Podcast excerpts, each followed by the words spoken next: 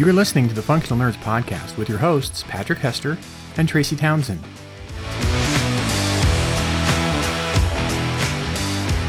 And we are back, Tracy. Yes. I know you're back at school. Yes, gotta back at school. Yeah, I mean, it's I I do like seeing the students face to face, physically in person. So, having done the first couple weeks of the semester remote for reasons, you know, was was fine, but it's really good to just kind of get my feet on the ground in the room with the students and and all of that. So, so, it's cool. So, so it's interesting. Like the most interactions I have with people in person is going to Mhm. the grocery store. And right now, my favorite grocery store is a Kroger store. It's called King Supers, and Mhm. uh, their workers are on strike because you know they they want better pay, they want better hours. They're upset about the Illuminati and the lizard people running the world. You name it, they're very upset about all these things, and it's forcing me to go to other stores like Safeway. I hate Safeway. You go into Safeway now, and they're like, "Oh my God, where did all these people come from? Kill us now." Oh, oh, that's It's interesting Yeah. because there's all the overflows. I, I'm actually impressed that so many people here locally are supporting the unionized workers at King Supers by Yeah. going to other stores. But at the same time, the other stores are like, "Oh my God, we've never seen this many people in our lives. Help!" I mean, upside downside. Nice to discover that that the people around you aren't gonna aren't gonna jump the line and Well, and for me, it feels like going to Yeah. Comic Con, and I don't like Comic Con. It's like there's too many Oh, people. oh yeah, yeah. I can Way totally feel that. people. Right, Yeah, right. like- and put on your damn mask. Come on. that as well. I ran. I, I had to gas up at a 7-Eleven the other day, and I had my first, honest to God, truly first encounter with a non-masked adult human in the wild for, in, for like the entire pandemic, and it was it was jarring. It was a thing. I kept I kept my distance. So, So with- anyway. yeah, yeah. I mean, all of that is you know, it's kind of grounding us in the in the dissolution of reality as we used to know it, and the continuing darkness of the pandemic which makes it a good thing that we keep inviting interesting people who write cool stuff into our lives here on the podcast. But man, if it were just us, it might get bad. So we've got Rebecca Ross here with us today. Uh, if you don't know Rebecca Ross's work, then for one thing, that needs to change. Uh, she has a well established career as a YA novelist, a couple duologies under her belt. The most recent is The Dreams We Lie Beneath, but forthcoming in February, very soon, February 15th, if I remember correctly, we've got uh, your first adult fantasy novel, A River Enchanted. Hey, Rebecca. How you doing? I'm good. Thank you guys so much for having me. This must be sort of like exciting, but also a little nerve wracking making the shift from a genre that you've been successful in and very productive in to writing for an adult audience. It's definitely been a little nerve wracking, and I feel like the weeks leading up to release, I was definitely feeling a little bit of that anxiety, mm-hmm. but I'm just like, you know, I'm just going to roll with it and see what happens. It's exciting. I also think at this point, you know, we spent so many years working on this one book, so it's like it's kind of a relief to just set it out in the world and just let it go. Right, right. Oh my gosh. I'm thinking about that a lot because I've just jumped back into a manuscript that I've been tinkering on revisions with for a while. And there is definitely a sort of like, I need you to just not be here anymore. I need you to be in other people's hands kind of, a feeling to it. So I have to ask because I'm I'm super interested. Um, Patrick and I both both have written books and are writers, so this is you know a, a world that we know something about from personal experience. And all of my critique partners, interestingly enough, don't write adult. They write MG and YA, but I only write adult. And so I'm really interested for eh, I guess from the point of view of someone who already works with people who are kind of like switching those those gears at least when they're reading for me and and and all that sort of stuff. Like how was that process for you? I did not set out to write an adult book to begin with with River Enchanted. I had actually, so back in 2018 is when my debut, The Queen's Rising, came out. So debut year is always kind of chaotic and you don't know what to expect. And it's like a roller coaster.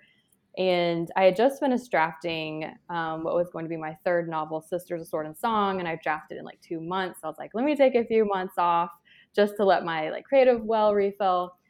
Well, those months ends up stretching to like six months, seven months because I hit the worst writer's block I had ever encountered. And I was like, man, am I like three books and done? Like, I just, I have like no ideas. It was like one of the most frustrating periods of my life. But um, it finally broke when I had this vision of the Isle of Cadence and it was like this very misty, magical looking place, very reminiscent to the Isle of Skye. And usually all my books begin with character. And so the fact that the setting was calling to me, I was like, this is very interesting. This is new for me. Like, who are the people who live here? So I ended up discovering, strangely enough, Sidra and Torin first. And they are characters in their 20s. Like, I saw them very clearly. I'm like, well, this is going to be a YA book, my next YA option. So it's like, well, maybe they're just like secondary characters, you know, and they complement the YA protagonist journey. So I still needed to find my protagonist. So then I discovered Adaira next, and I was like, well, I still feel like I'm missing the protagonist. And then eventually I found Jack. I was like, okay, well, here, here's my my main character. And so to begin with, he was like 18. He was like a student at the university. And as I began began writing, the book just kind of like churned on me a little bit. And I remember I was sending chapters by chapters to my critique partner. So she was reading as I was writing. And it wasn't until she got to Sidra's chapter that she sent me a text and she was like, Is this YA or adult? And I was like, I I don't know. Like I should be able to answer that, but the fact that she had to ask me, I was like, oh, maybe this is not YA. So I remember just feeling like I, I don't know. Like, should I try to write an adult novel? I hadn't really thought about it um, because YA is what I know and what I'm comfortable with. But I was like, you know what, just keep writing. Like, write the book that you want to read, and we'll figure this out later. So by the time I got to the end of the book, I was looking back over, and it's like it literally felt kind of like this 50 50 like half of it felt YA, half of it felt adult. I'm like, what do I do with this? Um, and I ended up just like realizing, like, you know, if I took it to the YA side, like I'd have to age characters down, I'd have to change quite a few things. And I was just like, I don't want to do that. So I was like, well, let me age everything up and kind of rewrite it with an adult audience in mind. So it was this very kind of strange experience writing this book because you know and it's it's funny to say like i honestly didn't know what it was really at the beginning but i think mm-hmm. by each time i revised it i was figuring out like you know what i wanted it to be and that honestly it's okay to kind of exhale and write about these older characters and these themes that i hadn't touched on yet in my ya novels. All of her talking about that patrick made me think about when you when you talk about discovery writing um because yep. the whole yeah the whole thing since rebecca doesn't have the the benefit of that background you should probably so so there uh, you know i used to i used to produce i should be writing for mur lafferty. I was her audio producer for for many years and people always talk about being a pantser mur prefers discovery writer and i like it too i just think it's a it's a better it's a better phrase right and uh, i am a discovery writer most of the time every time I've ever been I've ever done outlines and stuff, it's when I was forced to by an agent. After the fact, it's like, hey, this is a great book. I might want to represent this. Can I see your outline? Shit. so luckily for me, Scrivener has this nice little feature that you can actually create an outline from your chapters. So it will actually just spit out uh, an outline based on your chapter headings and and your paragraphs, your first paragraphs. So I was able to use that to very quickly kind of structure a, an outline. But yeah, discovery writing that that that tends to be me nine times out of ten. I, I'm sitting there and I'm gonna the characters are the ones I'm discovering. It's like I'm writing and everything's going fine. Then all of a sudden this character goes, "What about me? Oh, I didn't even know you existed. Give me a second. You know." so yeah. yeah. yeah. Yeah, I'm the same. I liken it to gardening, where it's kind of like you're digging around in the soil. And I think I might have actually heard that from George R. R. Martin, where he says mm-hmm. you're either like a gardener or an architect. So yeah, um, you're kind of like digging around the soil and discovering things as you go. But you know, you talking about Scrivener, I still use Microsoft Word, and I hear mm-hmm. so many people talk about Scrivener and the fact that it can pull an outline out for you like that. I might seriously need to shift over to Scrivener now because I'm the same. I do not like the outline. I okay. So so here's the I haven't done the Scrivener pitch in a really really full disclosure time, time people. I have not done the Scrivener pitch in a really really long time. So uh, the listeners are probably you know leaning into the speakers at this point. First off, if Microsoft Word does everything you need it to and you have no complaints, none, you don't really need to change. Okay, that's okay. what I always tell people because I teach. I have taught Scrivener many times. I've taught it at writers' conferences. And if Word does what you need, you're probably good.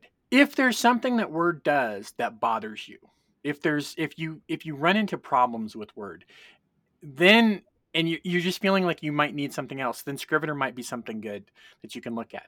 The big thing about Scrivener is that it it's not a apples to apples replacement for Word.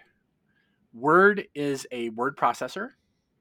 Scrivener is a project management software that includes a word processor. Mm. Okay. So inside of Scrivener, you can have your outlines, your notes, your research, images of actors that you think look like characters in your head, you know, as you're kind of casting. You can have maps. Uh, you can pull in websites, pages from websites. You can have all this stuff there with you when you're writing. It's all in one, in you know, one project. So it is different. That tends to make people go, "Oh fuck, I can't touch that. That's too much." The flip side is you can actually open it up and just start writing it's got cool things like you can set your manuscript target. You can say this this manuscript's going to be 100,000 words. I'm going to write Monday through Friday every single day and it will calculate for you what your daily word count needs to be mm, in order to hit your cool. goal. Like you yeah. can put a month and say I want to be done with this 2 3 months from now. It'll tell you. Okay, in that case you need to write 750 words a day based on your target goal. And every day that you're writing and you hit your goal, it'll pop up and say Good job. You hit your goal. From this point on, everything is gravy. Right? So uh so that's kind of like the Scrivener pitch. It, it, it is really cool. It does a lot of cool things. For me it does cool things. Like you can uh I still hit two spaces after a period because that's just the way I was trained. that bugs the crap out of people now. Like it's a big deal. Scrivener has a setting when you export it, it will automatically turn any two spaces after a period into one. So you hmm, don't wow. have to change how you type. You don't have to retrain yourself. You can just hit a button and it'll do it for you. That helped me so much because I used to have a critique partner, Shannon Lawrence, who uh, was ready to murder me. She's a horror writer.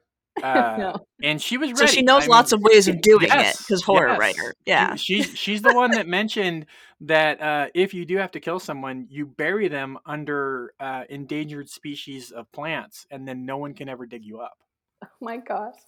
I, I just I, sometimes I sit back and I say to myself, what are the browser histories of the people that I know in the world of SFF? And then I think yes. I maybe I don't actually want to know those browser histories.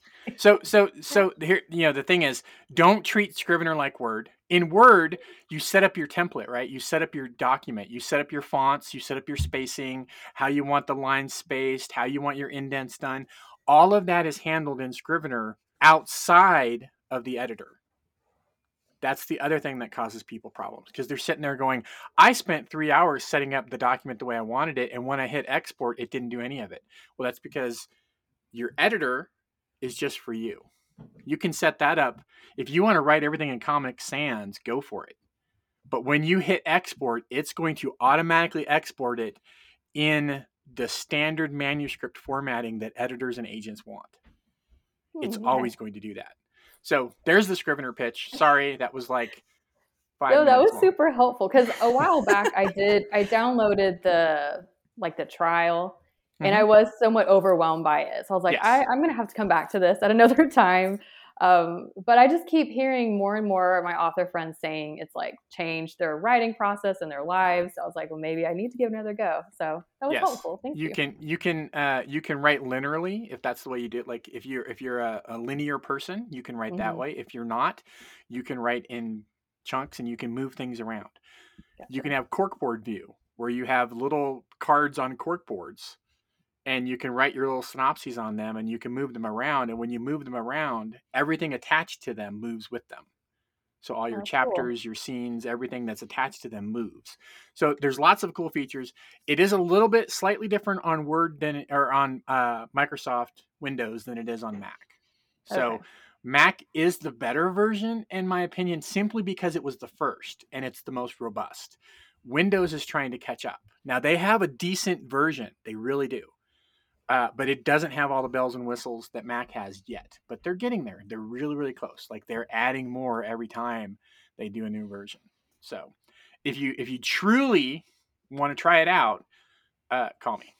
Okay. and we'll walk through it. We'll do we'll do another one of these. We'll do a Zencastr or a Zoom. We'll share screens, and I'll walk you through the whole damn thing. Okay, thank you. I So- love to turn people on to Scrivener. I really do. Uh, I will. The last thing I'll say about Scrivener is that you can use it up until the editing process with your editor, uh, and then at that point you're back in Word because they will not use Scrivener. Gotcha. So you'll export it out, you'll send it to them, they'll start, they'll turn on track changes, and then from that point on, you're back and forth in Scrivener. I have talked to some pretty decent authors who, at the end of that cycle with their editor, they take the finished manuscript and they import it back into Scrivener and say, "Here's my finished manuscript." So they always have it in Scrivener as part of their story bible. Oh wow. Okay. Very cool. So, good news. I'm not going to talk about Scrivener. I want to talk about something that w- it definitely made my antennae twitch when I was doing my show notes and getting ready for for talking to you. And it's also of interest to me because Patrick's in Colorado. You worked at a Colorado dude ranch? I did, yes. Okay, I need to tell me everything. I need all your weird horse roping cows got out of the the corral tourists did something bizarre stories. Just lay it on me. Okay, let me think. So I went out there, I took a gap year between high school and college. And it was like a big deal because like I didn't know anyone out there. Um, I am like a very shy homebody. So like my parents literally kicked me out, like, you need to go do this. And I am so glad I did. But um, so it was uh, Lost Valley Ranch in Colorado, about two hours from anything. So literally in the middle of Pikes National Forest, like nothing there. Um, and so the girls typically would either be on the waitressing crew, so they'd be doing like serving meals to the guests, or you're on the cabin crew. And then the guys were like the wranglers and the maintenance men and cooked in the kitchen. So, but I lived in a bunkhouse with a few of the girls. And um, my first season out there, I was in the waitressing crew, and the second season, I was cabins. And we had one day off a week. And so, always on my day off, I would sign up to go horseback riding because I didn't have a car. So it's like you can't leave. So you're just, you're there. There's no cell phone service. There's like literally nothing. This was back in 2006 too. So, um, but I remember like one day, like you'd, you'd pack your lunch, like a peanut butter and jelly sandwich, and you'd like hook it to the back of your saddle and you'd be like riding all day, like herding cattle.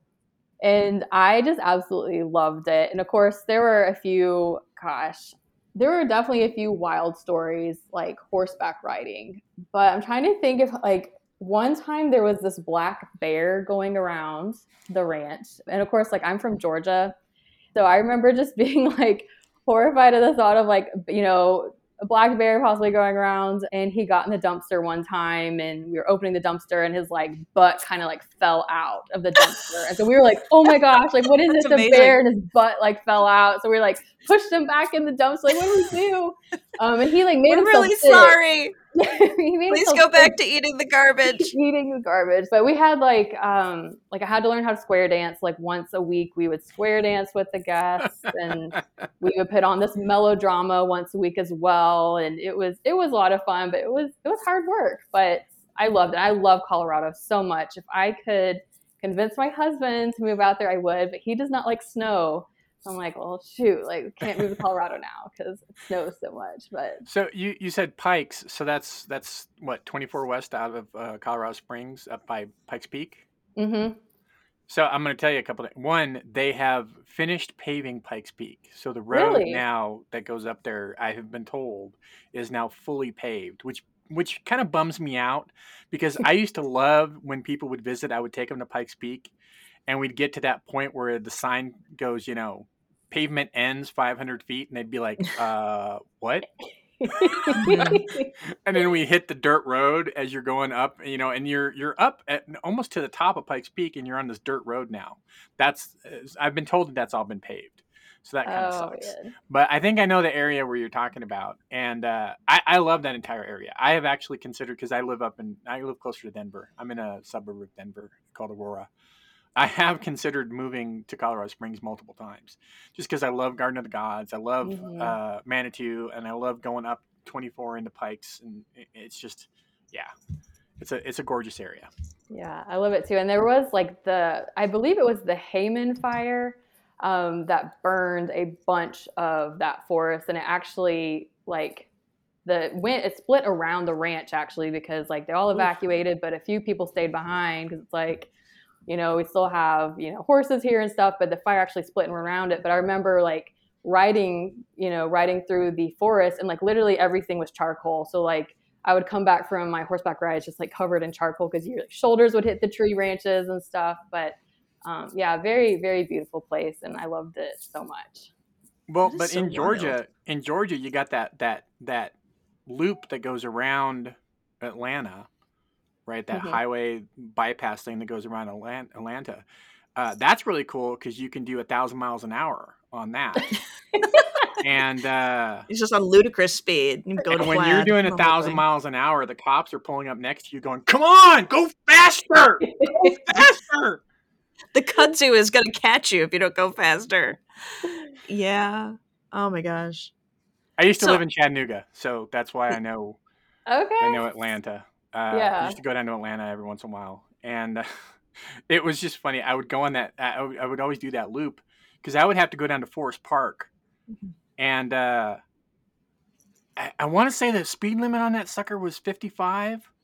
No one was doing 55. no. No one was doing 55. You will cause yeah. a wreck if you drive 55 because everyone yeah. yeah. everyone around you is like flying. and and the story about the cop is real cuz I was doing I was doing 55 and a cop pulled up next to me and started wildly just like what? go faster. really? Like he was pissed and I was like, "Oh my god." so I started speeding up. Yeah, it was hilarious. That's amazing. Oh my god.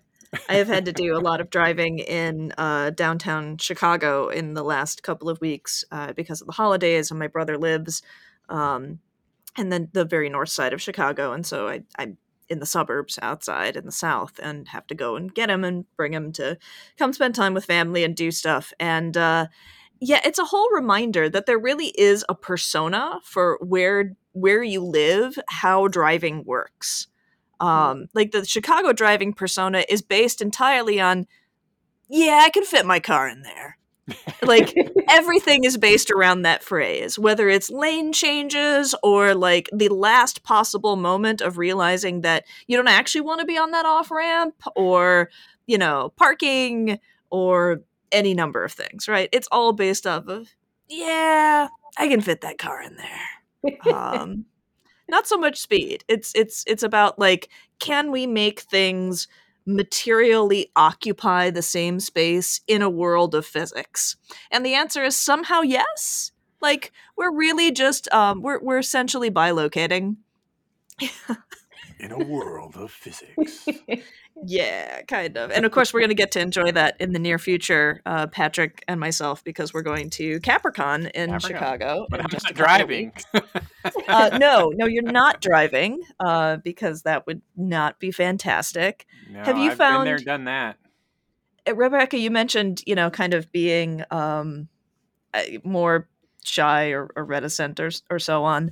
Have you found that the pandemic and the more closed in conditions of it has been good for your process as a writer or not so much or mixed bag or I'm curious. I feel like 2020 was one of like the worst creative years that I had. Um mm. I felt like I couldn't really create anything new and thankfully I was on deadline both for A River Enchanted and Dreams Lie Beneath so that kept me busy because I was doing revisions, which typically I don't like revisions. I would prefer to draft but I just remember feeling like just very overwhelmed. And I think, I don't know if you guys have ever taken the Enneagram personality test, if you know what your number is, if you've ever even heard of it. But no, if I you haven't, I, I think you should both go like figure out what your number is. Um, but I'm a four on the Enneagram, which uh, means like I feel things like very keenly and um, and so I think just like thinking about what people were going through was just like so overwhelming for me. And um, yeah, I basically went almost all of 2020 without like drafting or writing anything new. So, and Yikes, I do feel yeah. like it took me a while, like even with like um, like getting on these Zoom, like Zoom events and panels, like it almost felt even worse because I was always worried about my technology messing up or something, or it's sometimes a little bit awkward when like, you know, who's supposed to speak next. And it's, I don't know. So I had to kind of, you know, try to get used to doing the Zoom panels and things like that. But um, on the on the good side, though, I do feel like having something like Zoom um, has been good because it does allow you to do events that so many people can tune into now. Mm-hmm. So, you mm-hmm. know, in the past, like it would just be in person. And if you had readers who are out of state or even out of the country, like, you know, they didn't get to participate in that. So I do think there's also some good in it. So, yeah, we've talked yeah. about that before because to your point, you you also had the opportunity to go to conventions that you otherwise wouldn't have gone to, mm-hmm. gone to events that you otherwise wouldn't have gone to, both as an author and you know as a as a as an attendee, right? Someone right. someone just going and and it it offered uh, quite a, a, an opportunity, and I'm hoping that that opportunity continues even after we get more in person. I've done a couple of in persons now, and there that's different. It's a different vibe. Yeah. Mm-hmm. For sure from from what it was, you know, before the COVID times, before the dark times. And uh it's just interesting. You know, number one, everybody's wearing a mask, so you don't have that. You don't have the mm. facial expressions that you used to have. You know, you don't have necessarily the body language cues right. that you used to have when you're talking to someone. And then the thing that's bugging me is when you go to a convention now, and everybody has to wear a mask and you have soft spoken people and no microphones. And so you've yeah. got people sitting in the audience going, What? What? What did you say? Oh no. What? Yeah, yeah and you, you need the masks. So the issue yes. is really just have we synced up I mean, and, and, there's a good argument to be made that any con that is putting a, a, panel or a reading or an event in a room of any real size needs to just have microphones by default. Like yep. long before we had to worry about masking and, and as a public health measure, like that really should have been uh, something that we considered because there are there are all sorts of people who need it either because of the way they speak or because of the way they hear. Um, but yeah, I think to some extent the the cons are still working on catching up with how do we adapt the the we've always done this the way before ness of the thing that we do to the situation that we're in. Yeah. And I think it's also been a challenge. You talked a little bit about, you know, uh, writing and and and and launching books. We we keep talking about that with a lot of people because we've we've had a mm-hmm. lot of people who, you know, their their book babies have come out during COVID times and not only are they struggling to figure out how to promote them, so is the publishing companies. They're kind of like, huh. Well, normally we would have asked you to go to go to like these three events, and now those three events aren't happening. Hmm. Yeah. So have you have you had any challenges mm-hmm. that way?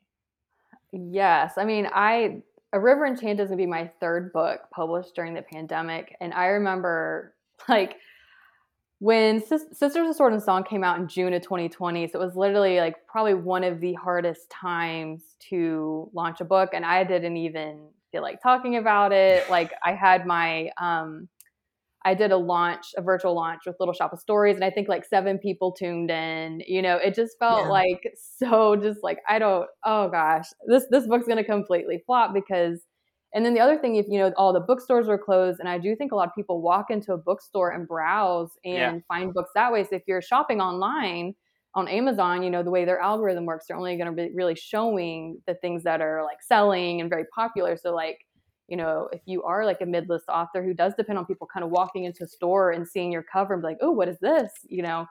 Um, so I just remember just feeling so defeated by that. Like, oh, I don't even know what what to think here. Um, and then with Dreams Lie Beneath, it was a little bit better because by this point, I kind of we've been living in the pandemic times for a while. Um, but I do say with like a River Enchanted, I'm hoping to have some in-person events, but I'm just like my fingers are crossed because I just I don't know, but it would be nice. Um, but I do think it's it has been really interesting watching even just like publishers trying to figure out like how do we promote these books during this time.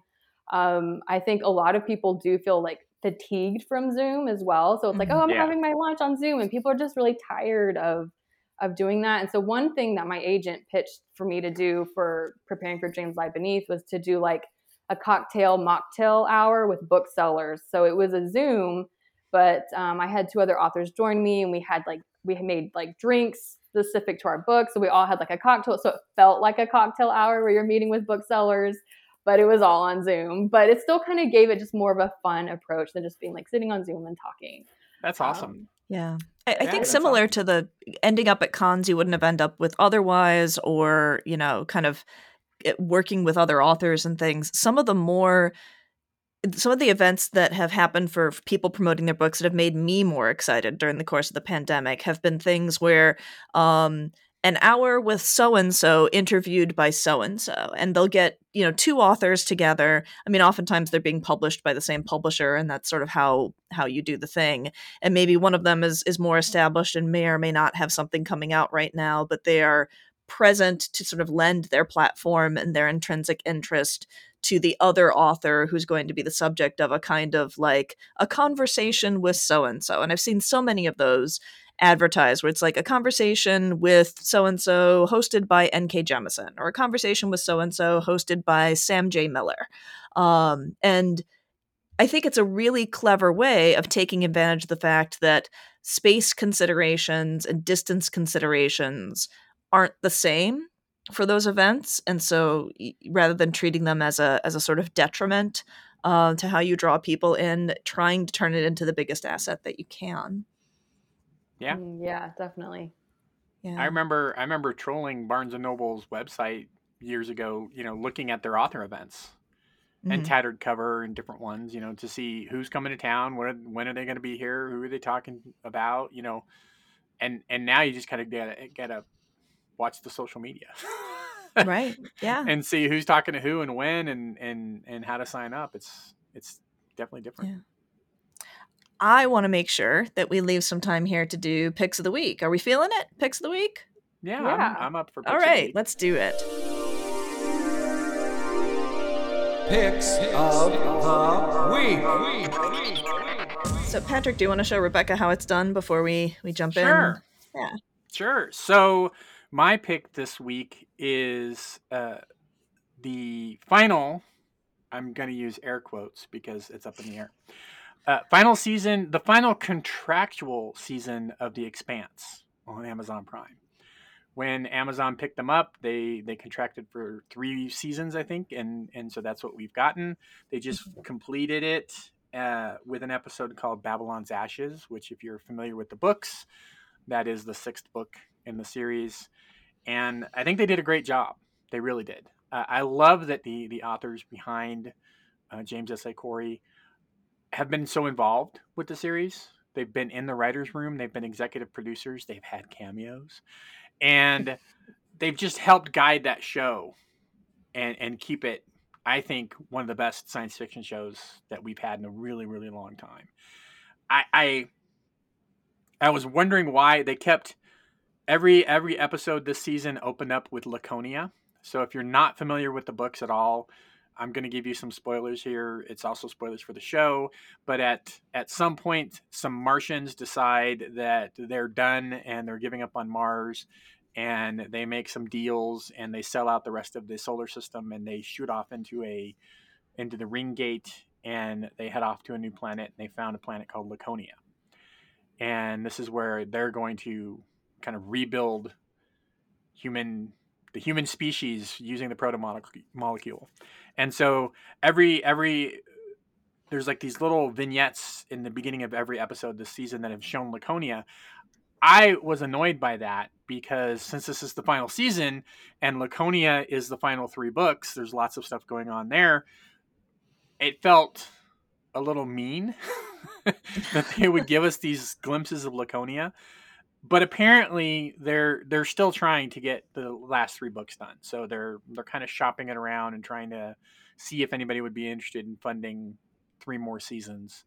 Uh, so they can finish out and have you know nine seasons like they have nine books. So that's why they did the Laconia stuff. But uh, uh, the other stuff, the Babylon's Ashes stuff, the the Rocinante stuff, and the crew, that all was fantastic. And it just it it it shows that you can it like if this is the end of the show, it's a fine ending. It's it's not Battlestar Galactica, it's not Lost, it's not Game of Thrones, it's not any, you know, insert your favorite television property that screwed you over with the ending. Uh, I thought that they did a really really good job. Uh, they got us exactly where we needed to be, and so I was very very excited. So the this expanse. is a com- this is a conversation for another time, but I'm one of the four people on the planet who actually really liked the ending of Battlestar Galactica. But we'll we'll table that for future discussion. Understood. but that's my pick. The Expanse season six, Amazon. Nice, nice. Rebecca, how about you? So I'm gonna be pretty practical. Um, so for Christmas this year, my husband got me something, and he was like, kind of building it up. He's like, maybe I shouldn't have, maybe I shouldn't have gotten you this. I'm like, what? What is he talking about? Now I'm like anxious to open this gift, but it was a Eufy, which is a one of those robotic vacuum cleaners. It's like the Mhm. disc that runs Yeah. around on your floor. Yeah. And I honestly can't believe like we hadn't gotten one sooner. We have an Australian Shepherd, so she like sheds quite a bit. And then um, he's a landscaper, so he's always bringing in like grass, pine straw, dirt. And then I'm an, I'm at home working, and I just like I hate cleaning the house. It's like I just do not have time to clean the house. I'm like I have other things I'd rather be doing. So just having that thing run once a day has literally like changed our lives, and it's just like feels it's just so nice. I don't have to like constantly sweep and vacuum. I just let that thing run. And what was the what was the brand name of it? It was called it's U. I think we call it a Eufy. It's E U F Y. Huh. Huh? Because I I actually got one too, Oh, you did. and but I like to torture it. So whenever I turn it on, I always put things in its path and force it to take new paths, so it can never ever actually learn my house. oh no. you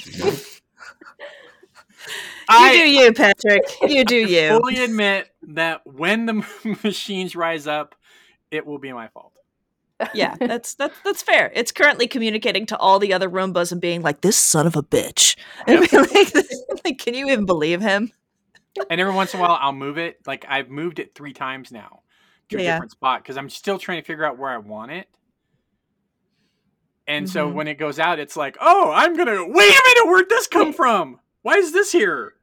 Look, I'll, all I want to know is when Shadow is going to start riding it like a chariot into oh. battle. That's oh no, all. no, no! That's The the cat, thing the matters. cat is upstairs. As soon as that thing starts, he's gone, Yeah. and he sits at the top of the stairs, looking down, like, "You fucking piece of shit." Whatever that is, I hate you. Is, is the Australian Shepherd good with its new pet? She doesn't like it either. Oh, she Oh, yeah.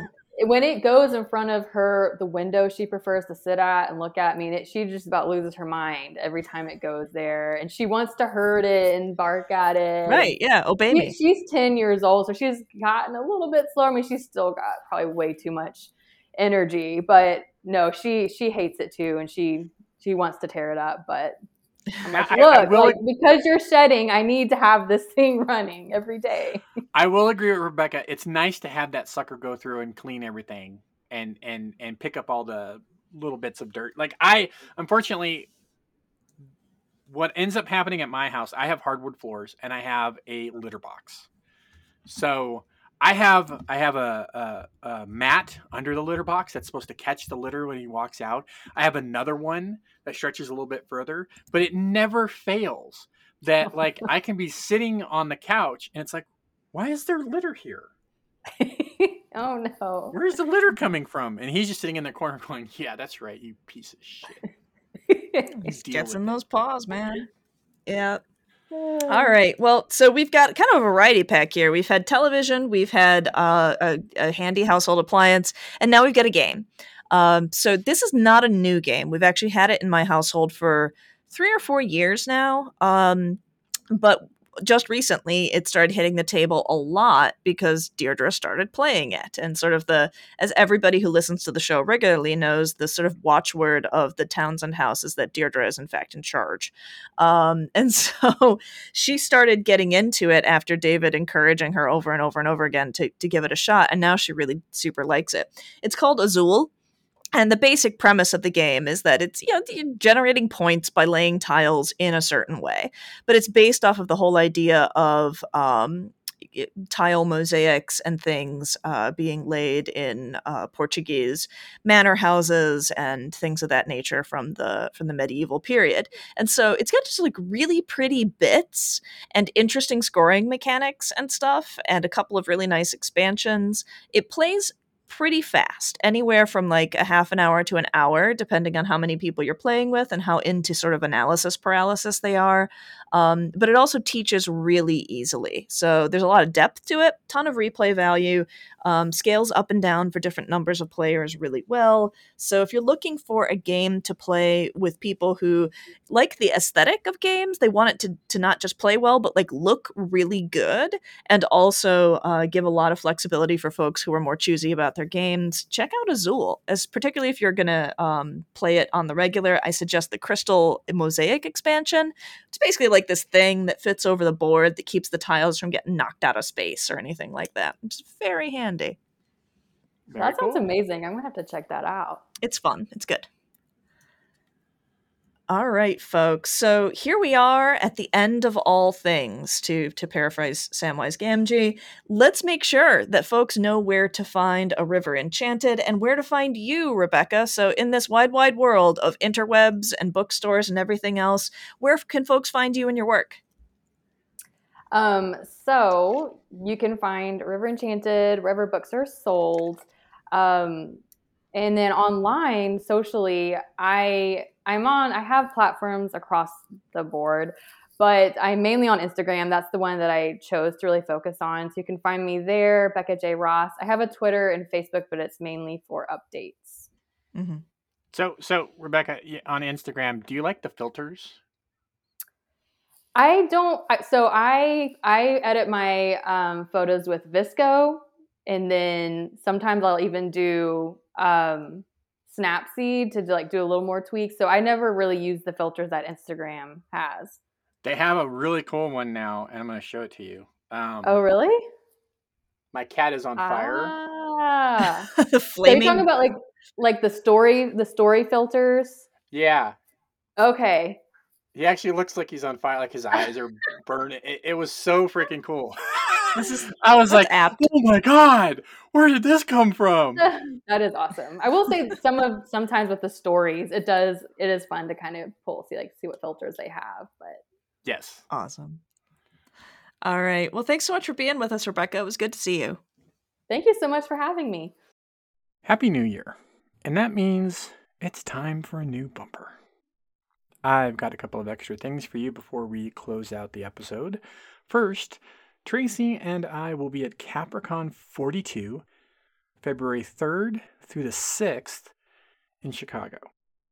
Capricon 42 will be held in person at the Sheraton Grand Chicago Hotel.